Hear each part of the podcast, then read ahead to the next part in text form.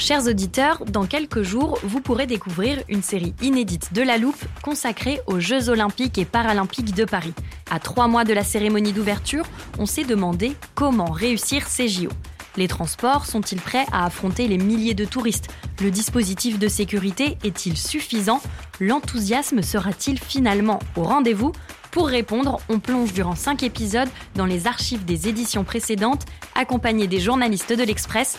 C'est à retrouver à partir du 13 mai sur toutes les plateformes d'écoute. Hiring for your small business? If you're not looking for professionals on LinkedIn, you're looking in the wrong place. That's like looking for your car keys in a fish tank. LinkedIn helps you hire professionals you can't find anywhere else, even those who aren't actively searching for a new job but might be open to the perfect role. In a given month, over 70% of LinkedIn users don't even visit other leading job sites. So start looking in the right place. With LinkedIn, you can hire professionals like a professional. Post your free job on linkedin.com slash people today.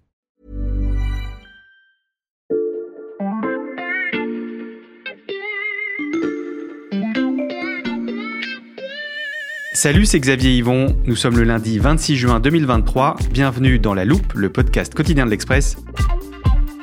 Allez, venez, on va écouter l'info de plus près. Aujourd'hui, je vais vous parler d'un véhicule qui a marqué l'histoire et dont vous n'avez peut-être jamais entendu parler. Ce véhicule en aluminium a été conçu en 1899 par un ingénieur belge. Il a une forme cylindrique, qui rappelle celle d'un obus ou d'une balle de fusil, et il est monté sur un châssis avec quatre roues.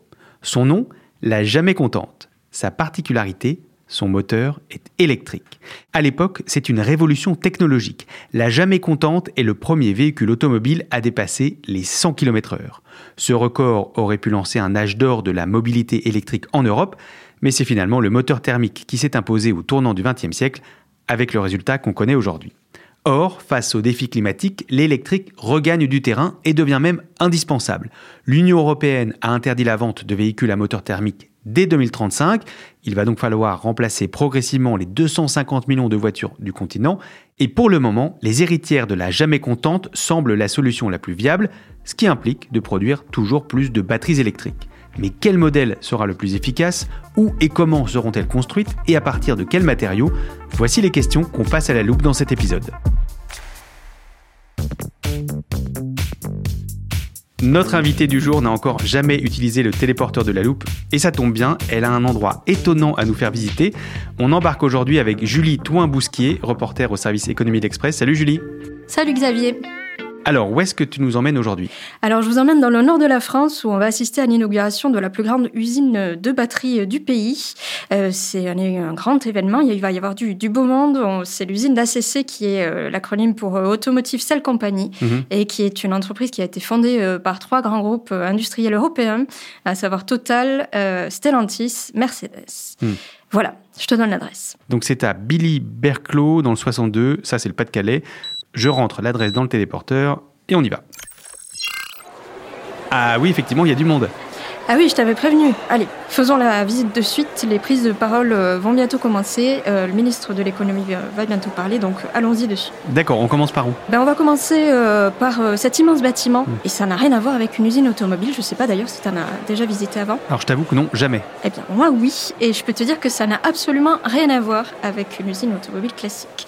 Déjà, dans une usine automobile, il y a beaucoup de bruit. Et ici, Finalement, il n'y en a pas. Alors tu me diras euh, que peut-être c'est parce que la production n'a pas encore commencé, mais même quand elle aura commencé, il n'y aura pas de bruit puisqu'on n'est plus tellement dans une usine automobile au sens où c'est une usine mécanique, mais on est dans une usine où on fait de la chimie. Et comment ça se fait? Eh bien, ça tient au fait que euh, c'est plus euh, du tout le même type de technologie pour faire des batteries. c'est de la chimie et de l'électronique. Hmm. Donc, on est dans un univers qui est très aseptisé où il faut rentrer un petit peu en tenue de cosmonaute, comme on voit dans un laboratoire, tout désinfecté, tout propre pour pouvoir euh, produire mieux les batteries. Mais pourquoi il faut être dans une tenue de cosmonaute? Justement, euh, l'idée c'est d'éviter euh, qu'il y ait des impuretés qui se gravent ci et là et qui empêcheraient plutôt que les cellules fonctionnent correctement de, batterie. Et donc c'est vraiment un changement d'air pour l'industrie automobile. Et, et ce changement d'air, comme tu dis, ça a des répercussions sur le métier de constructeur alors? Oui, bien sûr. On parle plus de mécanique, donc, mais on parle de chimie, et à partir de là, ça suppose d'adapter finalement toute la production et notamment de former les salariés. Hmm. Ça veut dire qu'il euh, y a un enjeu énorme, puisque euh, dans l'usine d'ACC dans laquelle on se trouve, euh, il pourrait y avoir jusqu'à 2000 salariés en 2030. Donc c'est des besoins qui sont colossaux. Mmh. Et pour ça, on va former les gens, et notamment former les gens de l'industrie thermique classique. Par exemple, les voisins qui se trouvent en face à l'autre bout de la rue, mmh. qui travaillaient pour l'usine de moteurs de Douvrin, ACC compte les former finalement pour qu'ils produisent aujourd'hui des batteries. Mmh. Et par ailleurs, c'est pas la seule usine de batteries qui va se construire dans la région, puisqu'on appelle déjà les Hauts-de-France la vallée de la batterie française. Et d'ailleurs, si on multiplie euh, le nombre de salariés attendus chez la CC euh, par les 4 gigafactories qui sont en projet dans la région, on arrive euh, finalement à déjà 10 000 personnes. Ah oui, c'est colossal. J'en profite pour repréciser à nos auditeurs qu'une gigafactory, c'est pas juste le nom d'une très très grande usine. On en avait déjà parlé dans un épisode de La Loupe. Giga, c'est pour gigawatt, et donc c'est tout simplement une usine où on fabrique des batteries électriques. Bon, celle qu'on visite en ce moment, Julie, on peut quand même dire qu'elle est impressionnante de gigantisme. Elle est tout à fait impressionnante de gigantisme. C'est un bâtiment immense qui fait 35 mètres de hauteur, mais on se trouve dans un site qui fait 644 mètres de mmh. long. Donc c'est gigantesque et 100 mètres de large. Euh, il y a des cuves en inox absolument immenses, euh, des tuyaux euh, qui serpentent un petit peu partout et c'est une ligne de production qui est colossale. Donc ça veut dire que la visite va encore être longue? Oui, la visite va être très longue, mais je te propose qu'on prenne un raccourci et qu'on arrive à la fin parce que je veux te montrer cette salle immense avec tous ces robots. Ah oui, il y a vraiment beaucoup de robots. Alors, pour t'expliquer, euh, ces robots qu'on voit euh, monter et descendre, euh, leur objectif, c'est de stocker les cellules qui ont été produites et qui arrivent en fin de chaîne. Hmm. Et le but, c'est de leur permettre d'être testées. Finalement, c'est un petit peu le baptême du feu des cellules. Elles hmm. vont être chargées et déchargées. Et ça va permettre de voir où elles en sont et ensuite de pouvoir être montées dans les batteries et enfin expédiées aux constructeurs. Et maintenant, je te propose qu'on rejoigne la salle de réception pour écouter les discours. Mesdames et messieurs, ah, on arrive juste à temps pour écouter Bruno Le Maire. Oui, regarde, il y a deux chaises au fond, hein, installons-nous. Aujourd'hui est un grand jour pour l'industrie en Europe. Pour la première fois depuis Airbus, la France et l'Europe créent une nouvelle filière industrielle, la filière des batteries électriques. Je ne vous cache pas que je suis à la fois ému et impressionné de participer à cette inauguration. Dis donc, il, en fait beaucoup le ministre, non Oui, mais comme je te l'ai dit, c'est effectivement euh, la, première usine de batterie qui va être inaugurée en France et ce sera aussi la première à produire des batteries puisque ça va commencer dès le mois de juillet. Donc c'est vraiment un événement et euh, d'ailleurs euh, l'Europe et la France ont mis le paquet puisque entre la France et l'Allemagne, ils ont mis plus de 1,2 milliard d'aides publiques dans le projet. donc c'est colossal. Et puis par ailleurs, euh, l'enjeu est énorme pour la région de France puisque c'est une terre euh, d'automobile euh, et la transformation du, secteur va fortement l'affecter. donc il faut permettre de faire la transition dans la région. Mm. Et enfin, c'est évidemment un enjeu de souveraineté puisqu'on sait très bien que la plupart de nos batteries à l'heure actuelle dans nos véhicules viennent de la Chine. Et après, euh, il reste à savoir effectivement, euh, pour concurrencer la Chine, quel type de batterie on va produire? Qu'est-ce que tu veux dire? Je veux dire que c'est euh, un univers qui est en pleine évolution. Il y a énormément d'innovations et on peut imaginer qu'il y ait finalement des technologies de rupture qui émergent très vite. Et d'ailleurs, les quatre gigafactories dont je te parlais tout à l'heure ne sont pas toutes positionnées sur les mêmes technologies de batterie. Et si tu veux, je te propose qu'on rentre à Paris et on va parler de tout ça un petit peu plus au calme. Ça marche, je rentre les coordonnées de l'Express dans le téléporteur et on s'éclipse.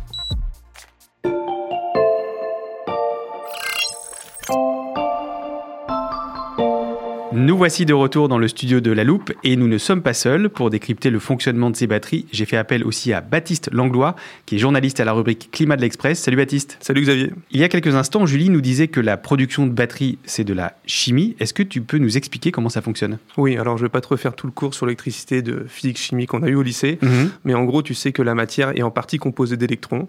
Et la production d'un courant électrique, c'est quand ces électrons se déplacent d'un atome à un autre. Tu me suis? Oui, jusque-là, ça va. Bon. Et en gros, dans une batterie, tu as deux électrodes, hmm. comme deux briques, par exemple, qui sont faites de métaux différents. Donc, ces électrodes, c'est la cathode, qui est positive, et l'anode, qui est négative. Ça me rappelle quelque chose. Voilà. et donc, ces deux électrodes trempent dans un liquide qui s'appelle l'électrolyte. Hmm. Dans ce liquide, l'électrolyte, il y a aussi des ions lithium, en grande quantité. Donc, quand on démarre la voiture, les électrons quittent l'anode pour rejoindre la cathode, hmm. et les ions lithium font le même chemin. Donc, ça crée du courant électrique, et ça fait le tourner le moteur. Sauf que la batterie, évidemment, se décharge, et donc quand tu la recharges, l'effet est inverse. Les particules vont se diriger de la cathode à l'anode. Donc ça, euh, pour résumer, c'est le fonctionnement de toutes les batteries, mais après, évidemment, leur composition euh, diffère, et les métaux qui composent la batterie ne sont pas forcément toujours les mêmes. Et donc les batteries qui sont produites par l'usine d'ACC qu'on vient de visiter, elles sont composées de quoi? Alors, c'est des batteries classiques euh, qu'on appelle NMC, euh, donc c'est nickel, manganèse, cobalt. Euh, ce sont donc des batteries lithium-ion classiques et c'est les plus répandues à, l'heure actuelle en Europe. Et il existe aussi un deuxième type de batterie qui gagne cependant un peu de terrain dernièrement. Donc c'est un autre acronyme, LFP. LFP c'est pour lithium, fer, phosphate. Et à part les matériaux, qu'est-ce qui les différencie? Alors on connaît les technologies LFP depuis les années 90, mais jusqu'ici elles étaient très peu utilisées en Europe parce qu'elles ont ce qu'on appelle une densité énergétique plus faible. En gros, elles ont une moins grande autonomie et donc dans la course électrique, ça compte quand même beaucoup. Mais d'un autre côté, les LFP ont quand même plusieurs avantages. Elles sont réputées plus sûres, donc avec moins de risques d'incendie. Leur durée de vie est plus longue. Et aussi, euh, comme les matériaux qui la composent sont moins chers, euh, la batterie en elle-même est sensiblement moins chère. Si je devais euh, compléter ce que dit Baptiste, en fait, l'Europe, elle est à un tournant aujourd'hui. Elle veut interdire d'ici 2035 les voitures thermiques, et mmh. pour ça, il faut que le parc de voitures électriques se développe. Le problème, c'est qu'avec les batteries NMC, on a des véhicules qui sont extrêmement coûteux. Hmm. Donc, euh, avoir des batteries alternatives qui sont moins coûteuses, ça permet de développer aussi euh, l'entrée de gamme sur les voitures. Hmm. Et donc, c'est pour ça qu'il euh, y a plein de constructeurs qui se mettent dessus. je pense à Volkswagen, Stellantis évoque aussi le sujet. Donc, il y a finalement un consensus pour pouvoir développer aussi des solutions alternatives. D'accord, mais pour l'instant, la priorité est encore donnée aux batteries lithium-ion NMC. Bien sûr, parce que ce que cherche les constructeurs, c'est rassurer leurs acheteurs en leur proposant une autonomie qui serait équivalente à ce qu'ils peuvent avoir avec un véhicule thermique. Hmm. Donc, ils produisent via ACC des batteries NMC. Mais comme ce secteur est très innovant et qu'on va avoir besoin euh, de beaucoup de solutions, finalement, on a des alternatives qui se développent avec le Graal qui serait la batterie solide. La batterie solide, qu'est-ce que ça signifie? Alors, c'est des batteries où on remplace l'électrolyte liquide par une plaque solide. Hmm. Donc, elle représente plusieurs avantages. Ça permet de se passer de certains métaux précieux et en fait, elle serait aussi beaucoup plus sûre car la batterie chauffe moins et donc il y aurait moins de risques d'embrasement. Hmm. Et c'est d'ailleurs le pari qu'a fait euh, Prologium à Dunkerque. Alors Prologium, c'est une société qui est taïwanaise hmm. euh, qui va décider de s'installer en France pour pouvoir euh, produire cette technologie de batterie solide. Hmm. alors dans les faits, on imagine plutôt euh, qu'en 2026, qui est la date à laquelle ils comptent produire, ce sera plutôt des batteries semi-solides. En fait, ce serait un, stade intermédiaire entre les batteries lithium-ion classiques qu'on connaît à l'heure actuelle et ce fameux Graal euh, qu'on mhm. attend à terme mais ils disent quand même qu'ils sont les plus avancés euh, dans tout ce qui est R&D et euh, processus de production et que ça leur permettra euh, de produire ces batteries assez vite.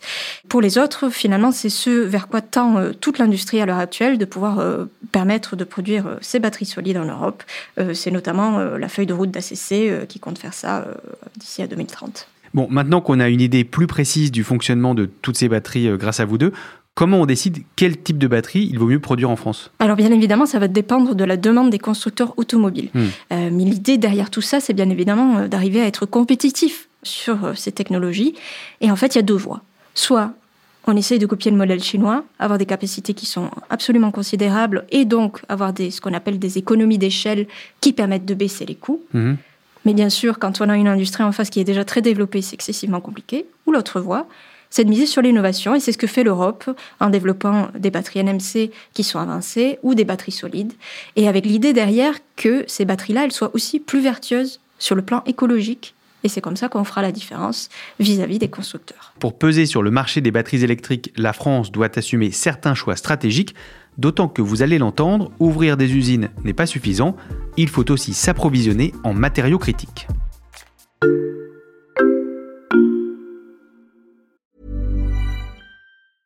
Hiring for your small business? If you're not looking for professionals on LinkedIn, you're looking in the wrong place. That's like looking for your car keys in a fish tank.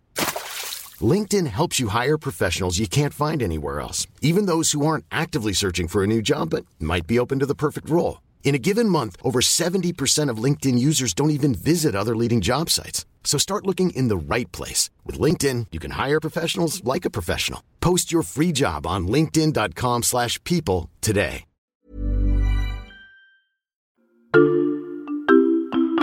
Julie Baptiste, dans la compétition internationale sur le marché des batteries, est-ce que la France est bien positionnée?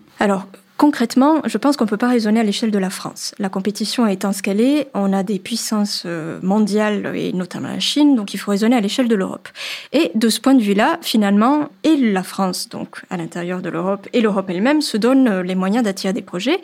On a notamment le, cas de Prologium, euh, mais c'est aussi le cas par le biais de Renault, avec le projet d'Envision qui va aussi être situé euh, dans la vallée de la batterie euh, du nord de la France.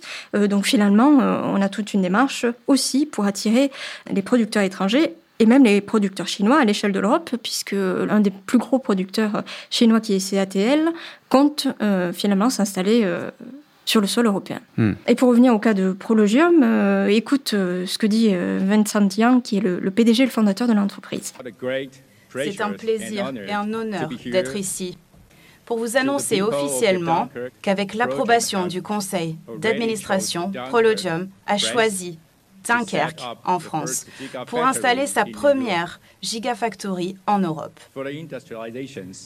Nous investirons un total de 5,2 milliards de dollars et nous prévoyons de créer 3 000 emplois directs et 12 000 emplois indirects pour la communauté locale. Donc effectivement, quand on voit les chiffres qui sont annoncés, euh, c'est une très bonne nouvelle pour la France et l'Europe.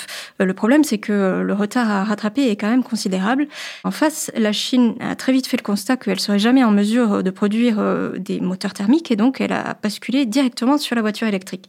Ce qui fait que le pays a accumulé une avance qui est considérable, dispose de capacités de production qui sont gigantesques et continue à les augmenter. Si on regarde les projets qui ont été annoncés, euh, ne serait-ce que sur le premier trimestre du 2023, on a des projets euh, qui arrivent à 100 euh, gigawattheures, qui est l'unité de mesure qu'on utilise pour évaluer la capacité de production d'une usine de batterie. En face, notre problème en Europe, c'est qu'on en est encore finalement en train de construire des champions européens. Mais le retard pour nous est quand même considérable et il va falloir non seulement créer ces champions, mais en plus créer des capacités de production, mais qui seront euh, pas euh, du niveau finalement euh, de ce que peut faire la Chine. Et puis c'est pas le seul problème en fait, il y a aussi la question des matières premières. Hmm. Donc les batteries NMC qu'on produit actuellement en priorité chez nous hmm. sont composées de métaux critiques qui sont pas faciles du tout à obtenir. Par exemple, le cobalt est extrait dans de mauvaises conditions au Congo, hmm. ça on le connaît, et ce même cobalt, le lithium et le nickel sont ensuite largement raffinés en Chine avant d'être importé en France. Donc pendant longtemps, on était très content en fait de ne pas avoir de raffinerie en France mhm. ou de mine en France d'ailleurs, parce que ça provoque des nuisances. N'empêche qu'on en a besoin pour faire des batteries. Ça, c'est pour les batteries NMC. Euh, qu'en est-il des batteries LFP à base notamment donc de phosphate et de fer? Alors là, c'est un petit peu mieux, on va dire. Le constat est un peu meilleur. Mhm. Le fer, on en trouve un peu partout, et le phosphate, on sait qu'il y a de gros gisements au Maroc, par mhm. exemple. Donc on a un petit peu plus le contrôle sur la production. C'est aussi pour ça que la batterie est moins chère. Hmm. Mais il y a surtout la question du lithium. Et là, on a une carte à jouer encore parce qu'on a un sous-sol riche en lithium, surtout dans l'est du pays.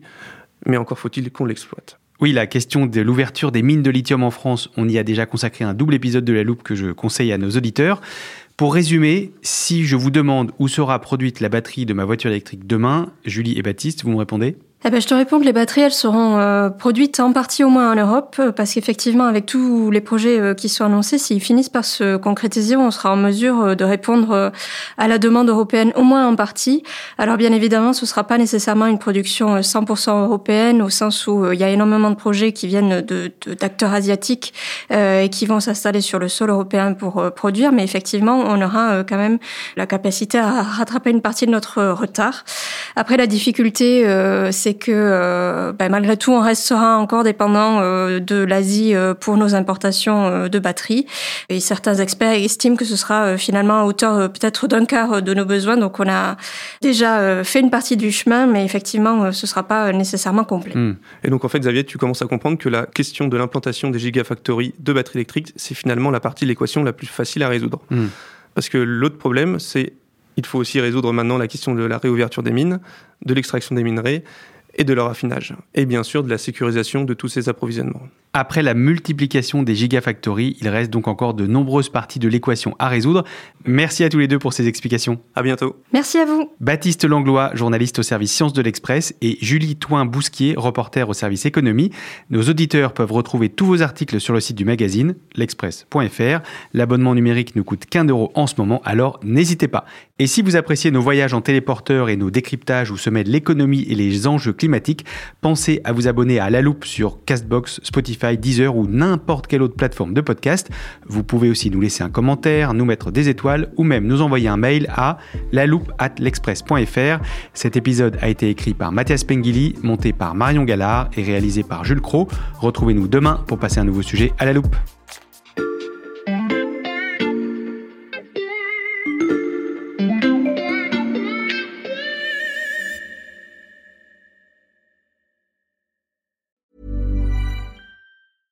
When your skin feels nourished and glows, you radiate confidence. Osea makes giving your skin a glow up easy with their clean, clinically proven Mega Moisture Duo. This seaweed powered duo features two of Osea's best sellers, Undaria Algae Body Oil and Undaria Collagen Body Lotion. Glow from the inside out. Get 10% off your first order with code GLOW at OseaMalibu.com. That's O S E A Malibu.com code GLOW.